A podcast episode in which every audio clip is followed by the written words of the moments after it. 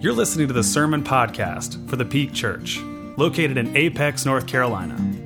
Our church is striving to welcome all who are feeling disconnected from God. And so, our hope is that over the next several minutes, you will connect with the God that we are talking about, and you'll resonate deeply with the life that this God wants for you. We hope you enjoy.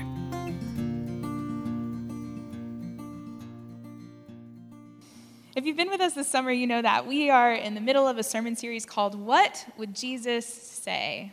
What would Jesus say? We um, have been moving through this set of topics submitted by you. Earlier this year, we opened up a form online for you to submit your most burning questions that you really, really want to know about what Jesus would say about various aspects of our modern life together. The responses were interesting, to say the least. Uh, we got things like, what would Jesus say about science or evolution or dinosaurs? Uh, what would Jesus say about fast food or consumerism? And this one, I think, was just someone trolling us. They asked, What would Jesus say about Twinkies? Um, so, we're not going to do a whole sermon on that one, but I guess we could have a conversation about it if you're the person who submitted that. we got questions like what would Jesus say about mental health? Or what would Jesus say to the LGBTQ community? Really important questions like those. But today we're going to engage a question that, to me, on the surface, uh, seems a little bit innocuous, maybe. And that question is what would Jesus say about social media? Just the mention of the topic reminds me of an assignment that I had in college. So, as a reminder, I went to a Christian college in Texas, which might contextualize this assignment a little bit for you. Uh, it challenged me to create a Facebook page for Jesus. Um, as I recall, I did get an A on the assignment, uh, mostly because I approached it with a lot of snark and silliness. Um, because I created these messenger conversations between Jesus and all of the disciples, and I made them use all of these really obscure biblical references, and I thought it was funny. Um, and apparently, so did my professor, who was also a nerd. So it worked out well for me. Um, I tried to find a copy of this assignment, but no luck, which is probably good because you all, uh, I think, would have judged me for using such low hanging, cheesy biblical humor. So it works out. This week, though, um, I talked to a couple of people just who were around me about this question. I asked them, What do you think Jesus would say about social media? And this is generally the response that I got something like this just this face. Um, so, to be fair to those folks who made that face at me, uh, it is a strange question, right? Because for all of the obvious reasons, Jesus never talked about social media during his life, right? We know that to be very true. The closest thing to social media in his day might have been like the Roman baths or like the temple courtyard. I don't know. There's really nothing comparable um, in, in that day. In fact, I actually think Jesus himself is pretty ill suited to social media. Not very many of his thoughts can fit into 280 characters or like a one minute video clip, right? He's pretty wordy, uh, hence our scripture passage for today, right? Jesus doesn't really fit in social media in bite sized chunks probably his, his most famous speech is called the Sermon on the Mount, right? Emphasis on sermon. And we all know that sermons tend to last a little bit longer than we would all like, right? um, I'll try not to do that too much today. but the other thing about Jesus is that he had only 12 followers for kind of a long time. So I just don't think um, Jesus would be very good at social media. Here's the conclusion I've come to, though. I'm not sure if Jesus really would have a strong opinion about it at all. I don't think he would extol the virtues of Instagram or condemn TikTok as like a tool of the enemy or anything like that. I'm not sure how interested he would be in whether or not we chose to engage social media. So, what would he say about it? Meh. I don't know. Um, I don't think he would say much, at least not directly. I think Jesus instead would ask us a lot of questions. Here's what I think Jesus would ask Not, is social media bad or good? That's not the question. I think the question he would ask is, what effect does social media have on us, on the world, on each other? Because although I don't believe Jesus would care very much about Facebook, I happen to know that Jesus cares very much about us, about you. Jesus cares very much about the state of our world. Jesus cares very much about those people right now who are oppressed or who are suffering. That's what Jesus cares about. And while a lot of the engagement that you might find on social media tends to be pretty frivolous, there are aspects of it that can have a great impact on our lives together as a society. So let's start today with the bright side of social media. I don't want you to hear me say that social media and technology are evil and we shouldn't use them, because um, that's not us. That's not us. Um, there are good things about social media. So say what you will about it, but social media actually has been a place of witness for me over the last probably 10 or 12 years since I first started using it. And witness is just that churchy word uh, that just means that I'm able to talk about my faith and my work in the church uh, in a way that some people have really appreciated. I've had folks who I know really well and folks who I don't know really well reach out to me to say, Thank you so much for sharing that. That really made a difference for me, or that really helped me see something in a new way. So that's pretty cool. Um, similarly, our church um, has social media. You might know that already. And there are people who have never been to our church before, people who have never uh, been to North Carolina before, who have encountered our church online via various social media platforms, and they've been really encouraged, really touched by our identity as a community and the work that we do together. So, social media can really be a tool in our tool belt if we can figure out um, how to use it, if, if we can figure out how to offer maybe what we might call a different way uh, than the way that some folks engage on social media. Another really wonderful part about it is the connections. Um, the founder of Methodism, John Wesley, is known for saying something like this. He says, um, Solitary religion is not to be found. Holy solitaries is a phrase no more consistent with the gospel than holy adulterers. Love John Wesley. Uh, the gospel of Christ knows no religion but social, no holiness but social holiness. And he's right. We are social creatures. I think we know that now more than ever before after the last couple of years we've endured. And our holiness before God is social holiness. That is, there's no way to really be holy if you just barricade yourself away from the world. It's easy to be holy when there's nobody around, right? Holiness requires other people. So, social media, whatever your opinion on it, has done much to connect us, to expand our connections. And for some of us, it even became lifeblood in the midst of the lockdown, right? It gave us a chance to be uh, in community with one another in a safe way when we couldn't gather in person. There are many communal benefits to our creative use of the internet for purposes of connection, either religiously or otherwise. Social media can, can be a gift to a person of faith. It can be a gift to those of us who thrive on connection. It can be a gift to the church if we do it right. But we would also, I think, be naive to imagine that there are only good things that social media does for us, that there are only good impacts that it has. We would be naive to imagine that there are no consequences for creating a whole new world online as we have over the last 10 or 20 years. There are many consequences, and not all of them are good. For example, social media has been one of the primary stages for misinformation over the last 10 years or so.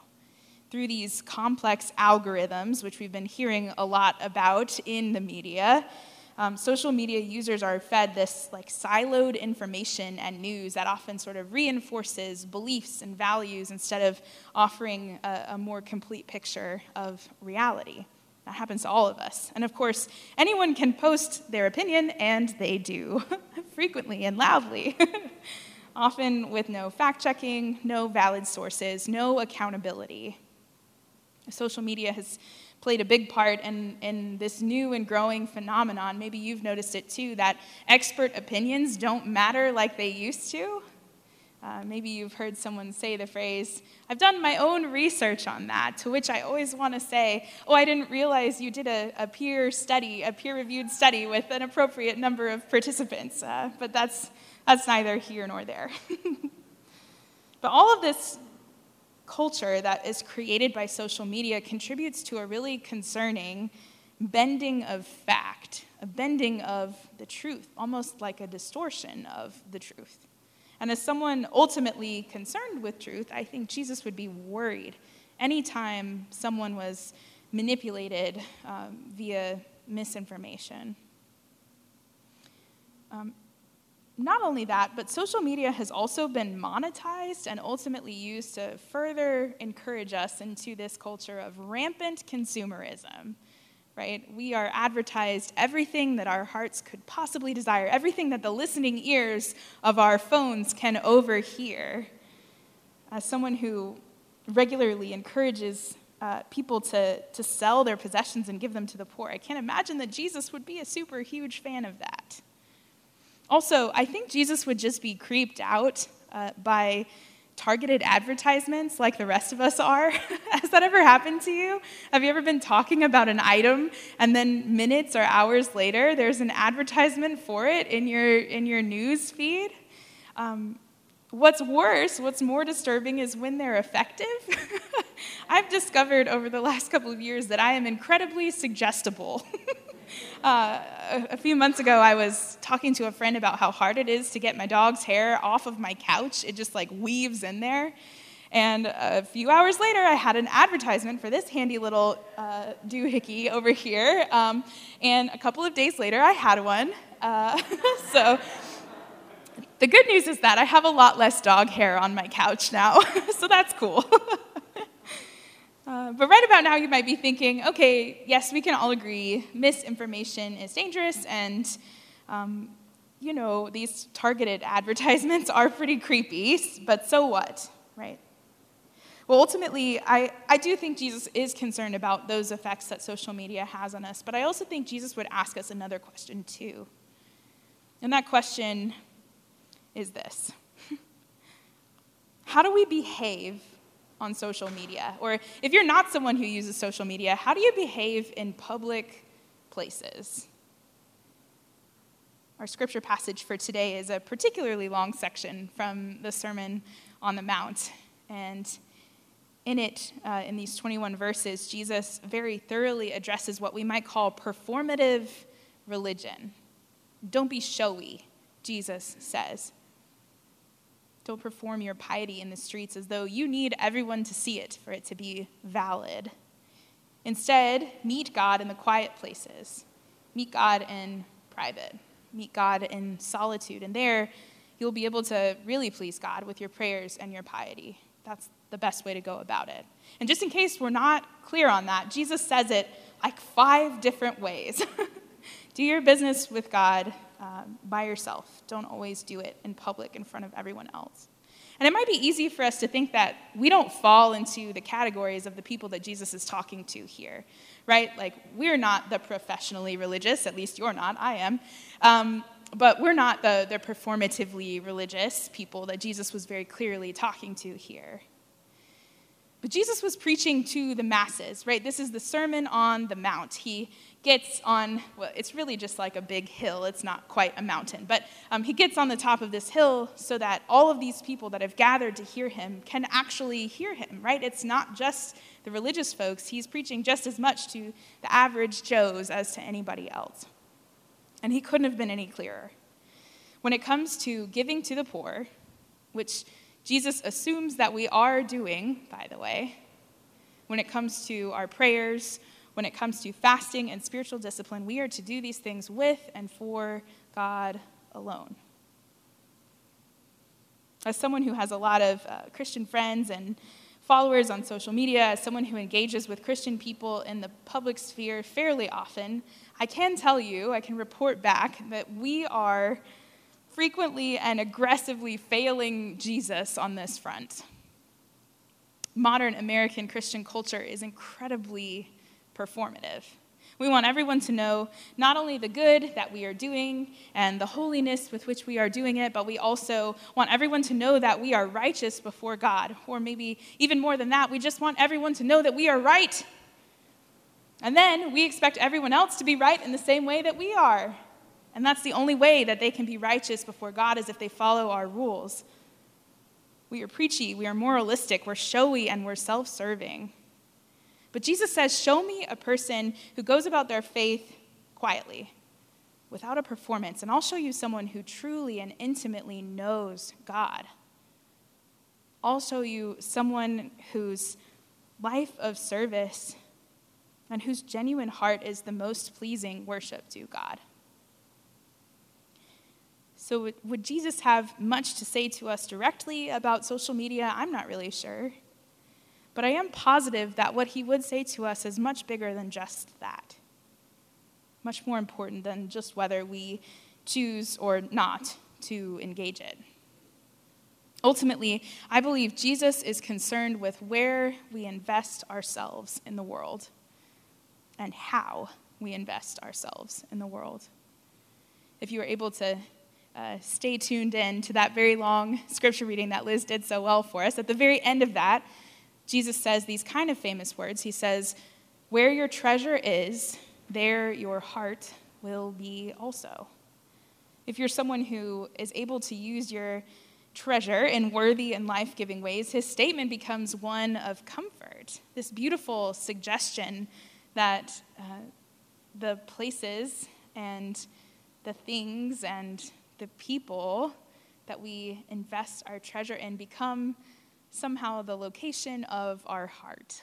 It's lovely and it's noble, and it might even be a little bit romantic uh, when we think about the heart as the location of our emotions, our affections, our feelings, our love. But Jesus and his disciples saw the heart a little bit differently. They meant something else by that word. When they talk about the heart, they talk about the seat of thinking, the place where um, all of our motivations come from, the places where uh, we might feel convicted or we might ask ourselves if what we're doing is right, a place of moral disposition much more so than for us. For Jesus, the heart is really the core of a human being, the core of who we are, our character, what motivates us to act in the world, the place from which all else flows. Jesus is saying where we decide to put our treasure sort of defines the location of our being. Or, in the words of the great prophets, Mumford and Sons, where you invest your love, you invest your life. So, if that's what heart means, then what about treasure? Well, I think treasure is anything that matters to you. For some of the people who were sitting at the feet of Jesus that day, all those years ago, treasure was very literal, right? It was money and all of the power and the privilege that came along with that. But for other people who didn't have any money, it was all the other things that they did have, right? Maybe time, energy, passion, even emotions. Treasure is, uh, as Jesus would say, the pearl of great price. It is the, the currency of investment that you have to offer to the world. One of the best definitions I've seen of this kind of treasure uh, is actually from the membership vows uh, of the church. So, anytime someone joins a United Methodist congregation, we ask them some pretty serious questions. Uh, and one of them is Will you support the ministries of this church by your prayers, your presence, your gifts, your service, and your witness? That's a lot of things. and that is your treasure. Of course, the church does need financial support to thrive and function in the world. That's just reality. But even more than that, the church needs our treasure. It needs our prayers and our hopes for its future. It needs our generosity in so many different ways. It needs our presence of support in the community, our spiritual gifts utilized in service. It needs us to witness to the world about the impact of our encounters with the living God that we've had in this place and in this community. That's what the church needs, way more than a check. So, how can we measure the places that should be worthy of this treasure? The places that uh, are therefore worthy of our hearts, the very core of who we are. Is social media worthy of our treasure? One of the most helpful measures for me uh, also comes from our Methodist tradition. It comes from something that is called the General Rules. They were written by John Wesley way back in the day, um, and so they need a little bit of translating, but I trust that you'll be able to follow along just fine. He says, It is therefore expected of all who continue therein that they should also continue to evidence their desire of salvation. So, if you want to be a part of this Jesus movement, Show us that you're into it, right? That's what John Wesley is saying. First, by doing no harm, by avoiding evil of every kind, especially that which is most generally practiced. Secondly, by doing good, by being in every kind merciful after their power as they have opportunity, doing good of every possible sort as far as possible to all men, to all humanity. Thirdly, by attending upon all the ordinances of God. That's what John Wesley says we should do. These are our general rules. This is how we should govern our lives. Do no harm, do good, and attend upon all the ordinances of God. If we can engage social media or really any aspect of our life in these three ways, if we can be absolutely sure that our actions will do no harm, that they will do good, that they will help us be attentive to the presence of God, then I don't think Jesus would be able to find a bone to pick with us about it. So let's start at the top then. Do no harm. What does that mean? We can start by saying that it is incumbent upon us as disciples of Jesus Christ, who is the way and the truth and the life, to not participate in the spreading of misinformation and untruths. This is good advice for social media and just for life in general. Misinformation, studies have shown, is one of the most harmful aspects of social media. It's one of the most damaging parts of our modern society. It does a lot of harm, it's been proven. And we should do everything in our power not to participate in it. Our values of operations should be honesty and truth and reality based in fact. We should have a holy concern for the truth, which is Jesus. There's also a, a, way to engage social media that can be harmful to us as individual people. Maybe you've read some of the same studies that I have that talk about the effects that social media have had on this upcoming generation right? If we allow social media to be the place that we look for validation, it then can warp our perception of ourselves and of other people. And it can force us to play this very dangerous and painful comparison game, constantly comparing our lives and feeling like we've come up short again and again and again. Jesus might say something like, Don't put your pearls before swine. Don't allow your life to be filtered through likes or through uh, retweets or through affirmation from friends or even from strangers. This is how we can do no harm to others and to ourselves. But this is not enough. That's just where we start. We also have to figure out how to do good. So, how can we do that? Well, we can do this by finding I think, the best ways to invest our treasure. If we choose to use this tool of social media, we should use it to further our connections, to increase our good deeds, to bring more attention to matters that we know are close to the heart of God. So, if you want to raise money for a good cause on your birthday on Facebook, go for it. That is good.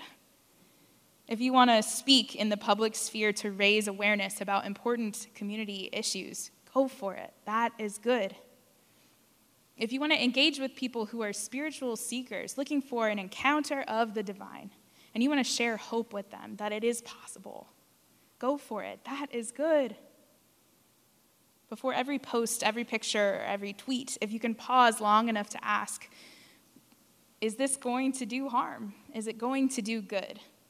And if you can find good answers to both of those questions, then I think you've got a foolproof way to engage social media in a way that Jesus might approve of. But that final question remains how do we use it to attend upon all the ordinances of God? What does that even mean, anyway? Well, John Wesley defines it in a very particular way. I would say our, our definition is a little more expansive than this one, but he says um, the ordinances of God are the public worship of God, the ministry of the word, either read or expounded, the supper of the Lord, family and private prayer, searching the scriptures, fasting, or abstinence. Such a fun list of activities, I know. I would just like to point out that it does say or abstinence, it doesn't say and abstinence. Anyway. But these are, these are practices that can be at the core of the Christian life. So, if we can engage public life in such a way as to increase our experience of God in these practices, then I believe we could really justify our choice to use social media. Um, at the risk of uh, being too Methodist, I, I didn't want to sound like I only ever quote John Wesley, so I wanted to bring in another theologian. Uh, this one is a Catholic priest. Uh, his name is Richard Rohr, and he always says that the best critique of the bad is the practice of the better. This is wisdom that he draws from the life and uh, the stories of St. Francis of Assisi. And it's this idea that it is much better to live out our own faith, our own convictions, rather than to belittle that of another person. This is a principle that we can see repeatedly in the life and teachings of Jesus, too. Does Jesus call out and even condemn harmful and destructive practices when the time calls for it. Absolutely, he does that. I'm thinking about Jesus coming into the temple and overturning the tables of the money changers when he realized that they were trying to benefit monetarily from genuine worship and the religious devotion of the poor, right? Jesus was righteously angry and he put a stop to it immediately. But more often than not, Jesus, when he encounters people whose lifestyles don't exactly align with his, he kind of leaves them to their own devices most of the time. Instead, Jesus uh, embodies something different. Instead of lecturing them or yelling at them or trying to strong arm them in the comment section on Facebook, Jesus embodies the practice of the better. Jesus embodies peace and wisdom and faith and justice and love. And Jesus is really calling us to do the same. Whether you choose to be on social media or not, I believe the words of Jesus today are calling us to the practice of a different way, a third way, a better way. Jesus is calling us to very quietly go about our life of faith and to allow our actions to speak louder than our words. Jesus is inviting us to resist the temptation to loudly and publicly condemn those we perceive to be on the other side because Jesus says there is no other side. And he asks us to do this at the very least so that we might avoid becoming hypocrites ourselves. That's the number one word that non Christians think of when they think about Christians hypocrites. We don't want to be that. Jesus is calling us to consider the challenging and holy work of sometimes holding our tongues when the situation calls for it. And instead, allowing our bold acts of prayer and service and generosity and forgiveness and justice to speak for us instead. Jesus is calling us to do no harm and do good and to attend upon the ordinances of God. Really, Jesus is just calling us to embody the words of that little prayer that he suggests for us. Maybe you've heard it before. It's the one that says, Thy kingdom come, thy will be done on earth as it is in heaven. Whether we like it or not, social media is a part of life on earth. And so may we choose to engage it in a way that will build it into something that is much less hellish and much more like the heaven that we want to live in forever. In the name of the Creator and the Redeemer and the Sustainer. Amen. Thank you for listening to the Peak Podcast. Make sure you subscribe wherever podcasts can be found. For more information on how to get connected with our church, please visit us at thepeakchurch.org.